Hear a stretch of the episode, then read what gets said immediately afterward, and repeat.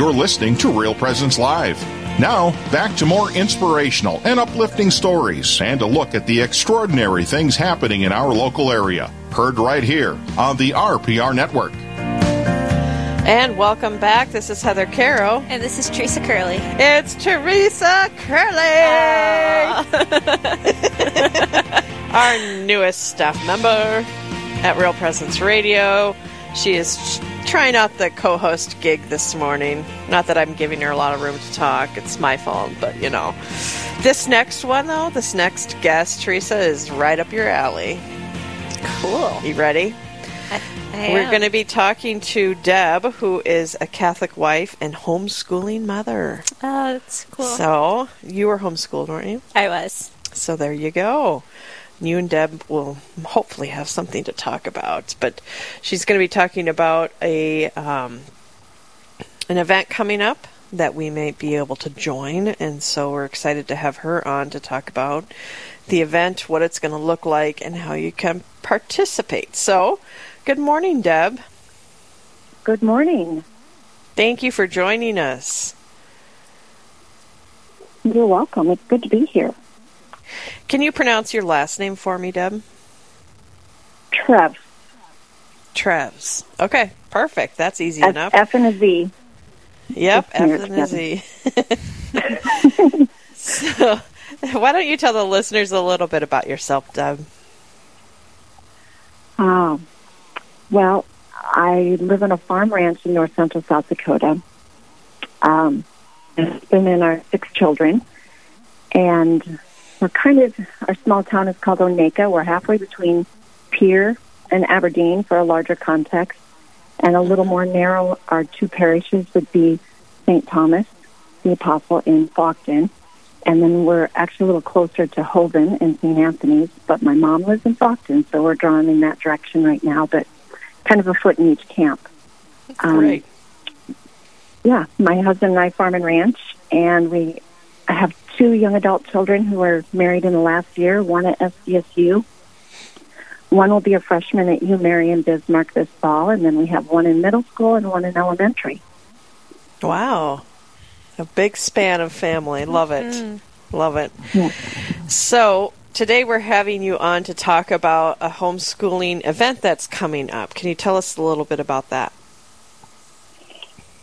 So with homeschooling, we have an event, and it's been on my heart to do this for a number of years, and I've talked to other homeschooling parents, and we've always had a desire, especially in this northern part of our diocese, to have something that would bring together other homeschool families.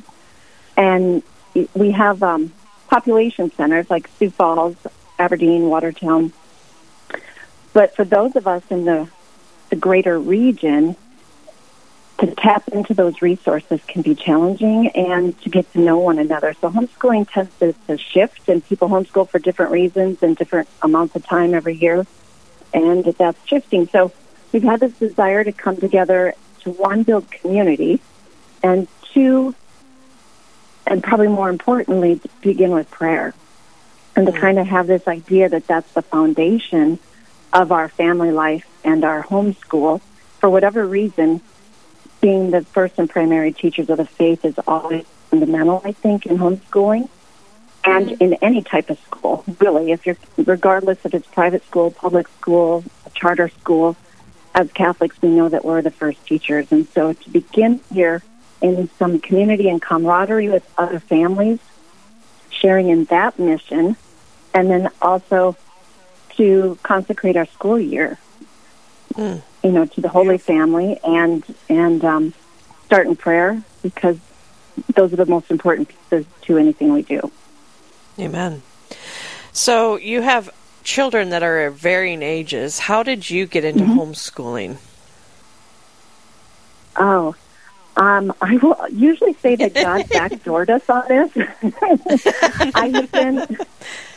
I had been a public high school teacher. I taught ag ed for 11 years, and I stepped out of that to be more present with my family and support my husband on the farm ranch and the labors there. I was driving 30 miles back and forth to work, and So our oldest son was then in fourth grade, and we knew that he had some learning differences, and I was looking for the resources to support him in that and couldn't find them in our state. I, reached out to our bigger population centers from Bismarck to Sioux Falls, and I ended up in Rochester at the reading center, had a diagnosis, and ended up doing some specialty training, and I was going to just catch him up over the course of a year and then put him back in school because that was my paradigm. And I kind of fell in love with it. My husband and I realized it suited our family life better. It promoted family life. We were on the road and meeting the demands of other people's schedules less and setting our own schedule. Especially for us, we live between 20 and 30 miles from school. And driving or more intentional driving appealed to us, and also it suited our farm schedule better and some flexibility there as well. So, we just valued learning with the kids, meeting them where they were at, and tailoring their academics toward their interests and their needs. And, wow. In rural areas, we don't have as many options, and so it provided a greater array of options for us, and it also allowed us to think into our Catholic education, which was important to us. Right. So thinking about you living in a rural area, living on a farm and a ranch, did you use that to educate your kids at all? Oh, definitely. I think it's just part of family life, really, is educating. And we have, I have an aunt who will say, your greatest strength is your greatest weakness, and finding the middle ground is so important. And so while there's challenges of being in a remote area, we also have the advantages. Our kids see mechanics every day. They see pulleys and large equipment. They get to operate the equipment. They see natural law and taking place all the time.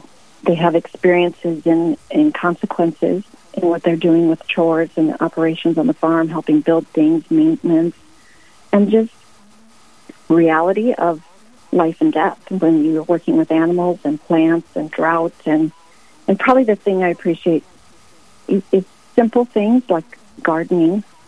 We have chickens, we have some horses, but we also have the bigger, and those are the things the kids can engage in at their level, at different. But they also see that we put seed in the ground and pray that it grows. And somewhere between planting and harvesting in the next year, a miracle happens, and we do it again. So a lot of exercise and trust. Right. That's awesome.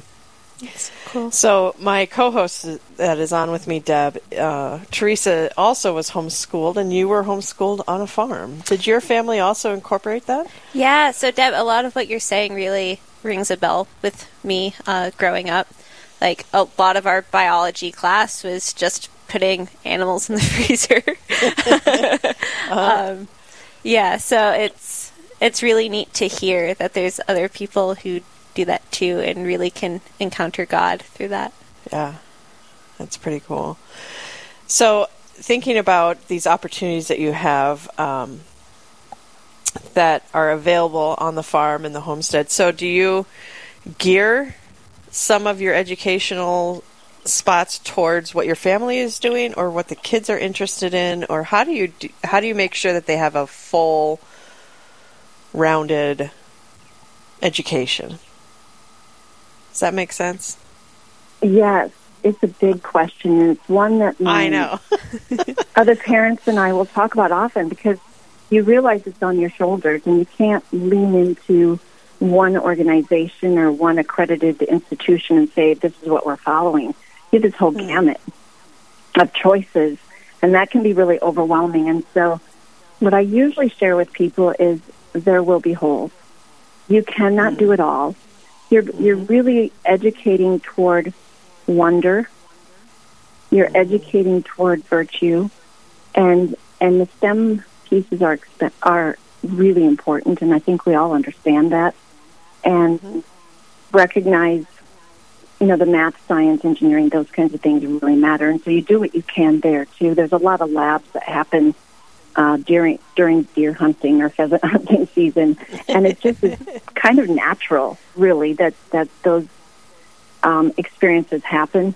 But it also requires some intentionality in deciding what you're going to follow and how are you looking toward a college-bound program. Are you looking toward something more practical and craftsman-oriented? And so I don't think it's covering all the bases. I think it's really teaching them to learn and starting them on a trajectory and developing a love of learning, a love of beauty, and a balanced lifestyle. And that's probably one of our challenges on the farm, is coming up with a balanced lifestyle, because there's always more work than we can navigate. And yet it's in leisure that we encounter God and in the quiet. And so trying to bear all of those pieces in mind. That's beautiful. Yeah. I wish every child could grow up like that. That's beautiful. Well, we're talking with Deb this morning. She is a Catholic wife and homeschooling mother from the northern central part of the South Dakota area.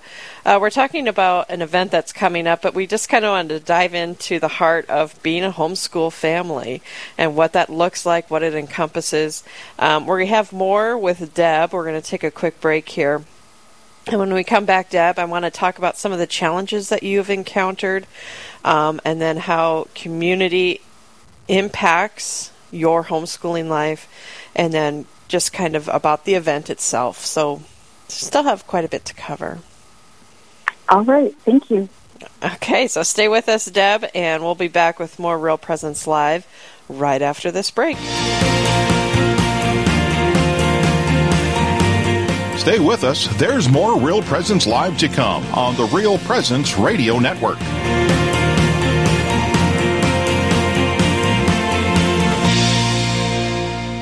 Hi, this is Dr. Ryan Sappo with Lumen Vision in Fargo. Lumen Vision offers eye exams for the whole family, contact lenses, glasses, and vision therapy services. Our specialized vision therapy program works to improve how the eyes work together as a team. We work with our patients to improve reading difficulties, lazy eyes, eye turns, and focusing problems, which can be detrimental to performance in the classroom and on the job. You can learn more about our mission at lumen.vision. Lumen Vision is a proud sponsor of the Real Presence Radio Network. We get so turned in on ourselves sometimes as social scientists that we look at our methods and that's great, and that's wonderful, many good and great discoveries. But if you've only studied psychology and you haven't studied philosophy and you haven't done theology, you've got to understand that you've got just one part of the human experience. You've only understood one part of the human experience. Great theologian Hans Urs von Balthasar talked about how the same thing could happen even in theology, that the theologians can get so much in their head, and get so rational and cognitive about their study of theology. And he has this great line. He said, everyone should be doing theology from their knees. And I've adopted that in what I do. And I look at, I'm going to do psychology from my knees, meaning I'm a psychologist, but I'm a psychologist who's in relationship with God and want to bring other people into that relationship with God or strengthen their already existing relationship with God. Choose the number one nursing program in the nation, the University of Mary. Of more than 2,000 nursing programs nationwide, Mary is ranked number one by the National Benchmarking Service Mountain Measurement. 100% of our graduates pass their certification on the first try, and eligible nursing students receive their senior year of tuition free.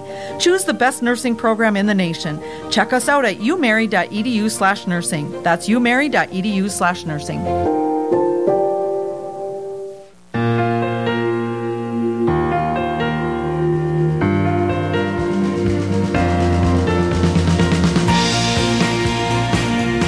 Welcome back. I am Heather Caro. And I'm Teresa Curley. And we are your hosts this morning for Real Presence Live. Thank you for joining us. We're broadcasting today from Sioux Falls, South Dakota. It's a beautiful day here. And we are talking with a wonderful gal, Deb, from, I don't know, Deb, where should I say you're from? Rural Midwest. North Central South Dakota. Our post office, Oneka, our parish is St. Thomas and Faulkton. Between Holden and Faulkton. Okay, perfect. Perfect. So we were just chatting with you about what it's like to be a homeschooling family on a ranch and a farm, kind of the approach that you take with your kids. What are some of the challenges that you have seen with meeting other homeschool families being in such a rural area? I think what I'm learning is there's always challenges and there's always strengths and weaknesses no matter where we live, and we have to figure out how we're going to encounter that because nothing's perfect. I'm realizing the grass is not greener on one side or the other. It's finding the opportunities that you have and trying to cultivate those. But for us, one of our challenges is our remoteness. We're 75 miles out of Aberdeen and 90 from Pierre. So those population centers where groups meet are a long distance. And so we'll make the trek to Aberdeen weekly, and we take care of all of our business, from piano lessons, religious ed classes. We have a co-op that we meet with. We take care of doctor appointments and groceries and any other errands. Sometimes we're getting home at 10 o'clock at night or midnight because you need to get everything done while you're there. But it also allows us to be, we can have distractions. But the driving, it's a lot of miles. And for us, that would be regardless, less virtual, I guess. But out of Austin, our service center locally, and they just ground up some of the connecting highways, and so now it's 45 miles if we want to take all highways to get to town. So the distance is a challenge for us, and then just meeting other families and families that are concerned about education and some of the same things that we're interested in and concerned about.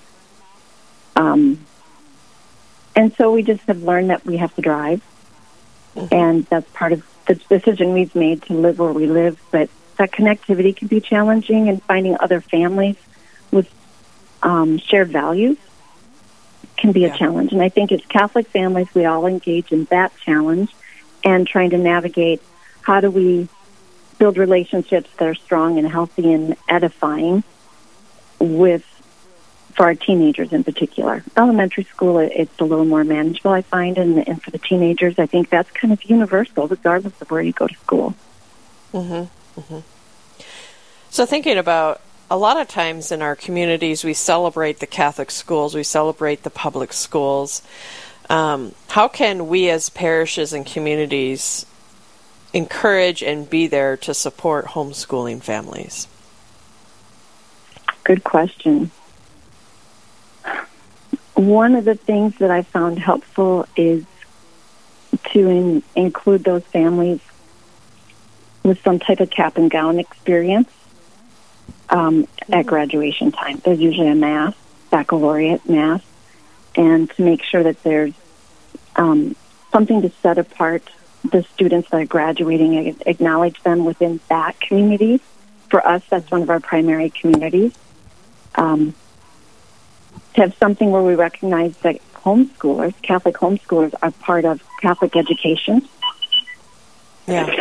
And so how do we include that segment of our community in celebrating Catholic education? And so those are just things that have been on our heart of many of us that are in homeschool over the years, of recognizing that this is really important to us, and we've made a sacrifice to make it part of our family life. So, Beautiful. So let's talk about what you're doing to bring homeschooling families together in your area. Well, in conversation with other families, we've talked about having a Mass, and I knew that there's a group, St. Margaret's in the Sioux Falls region, that has had a Mass sometimes to kick off, and I'm not quite sure what they do now. It's been a while since I've been in connection with them, but it was always a reach for us. A couple times I've gone down to some of their events in our early years of homeschooling, but to have something where we kick off with prayer and blessing. I know some moms will take all their curriculum in during adoration and consecrate it to the Blessed Virgin for the year.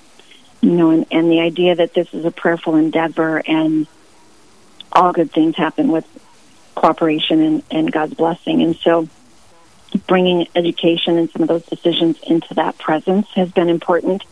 And so what we've decided to do this year and had the opportunity to bring to fruit is a homeschool family blessing day. It's going to be Sunday afternoon, August 15th in Ipswich at Holy Cross Catholic Church. And it's going to be a simple endeavor this first year, looking at starting at 4 o'clock with a welcome and opening prayer, moving into a Marian procession and a walking rosary. And then we're going to have a blessing for students and teachers and conclude with a blessing for the harvest season as fall is approaching and we're looking at the start of school. So we're excited about it and an opportunity to bring other families together. I'm hoping that some will make the trek and be willing to just kind of draw together some of the families in our diocese so that we can start linking arms a little bit and walking together and encouraging one another. It's great to have the blogs and podcasts and books and those kinds of things, and you can learn a lot and find mentors, but you also need people to walk with you in your journey, you know, and those one-on-one relationships are important. And so that's what I'm trying to nurture and cultivate and discover, and also to encourage other families that this is doable. I don't think life is ever meant to be easy, but it's doable when we are prayerful about it and faithful. And so homeschool is one of many good ways to educate children. And we all need community in that, and we need community around our Catholic faith as well. So I'm hoping that we can grow that. And then after it's all over, we're just going to have some time for community, maybe some wiffle ball, whatever the kids would like to do, and some ice cream. And I'm encouraging families to bring a picnic. We have a Subway in town if we want to stay and just spend some more time in fellowship and visiting. Getting to know new families would be a hope of mine as well. So yeah. Well, and I love that you're having it from a small town like Ipswich. Hopefully that will enable more people to be able to drive in and spend the day and enjoy. Yeah. So give us more details. Date, time, how people can find out more information and become a part of this day for you. Okay, so again, it's going to be August 15th. It's a Sunday. We'll be starting in the afternoon so that families can attend Mass at their regular parishes and those responsibilities they may be a part of. And then they'll have time to drive. We're starting in later afternoon at 4 p.m. And it's going to be a welcome prayer, a walking rosary, and a blessing for families, and a harvest blessing. And then we'll wrap up with some ice cream and time to visit. It'll be in Ipswich, which is, I believe, Highway 45 north-south and Highway 12 east-west. So kind of in the northern part of our diocese, but again, small town. We've got a playground there for kids and kind of a community center. That's part of the parish there. So it'll be a nice gathering spot. And, yeah, it should be good. It's this coming Sunday, and we're excited to be coming upon it. Wonderful. And is there a cost for people to attend? No cost. If there are questions, they can reach out to me. My name is Deb Trevis, and my phone number is 605-765-4094.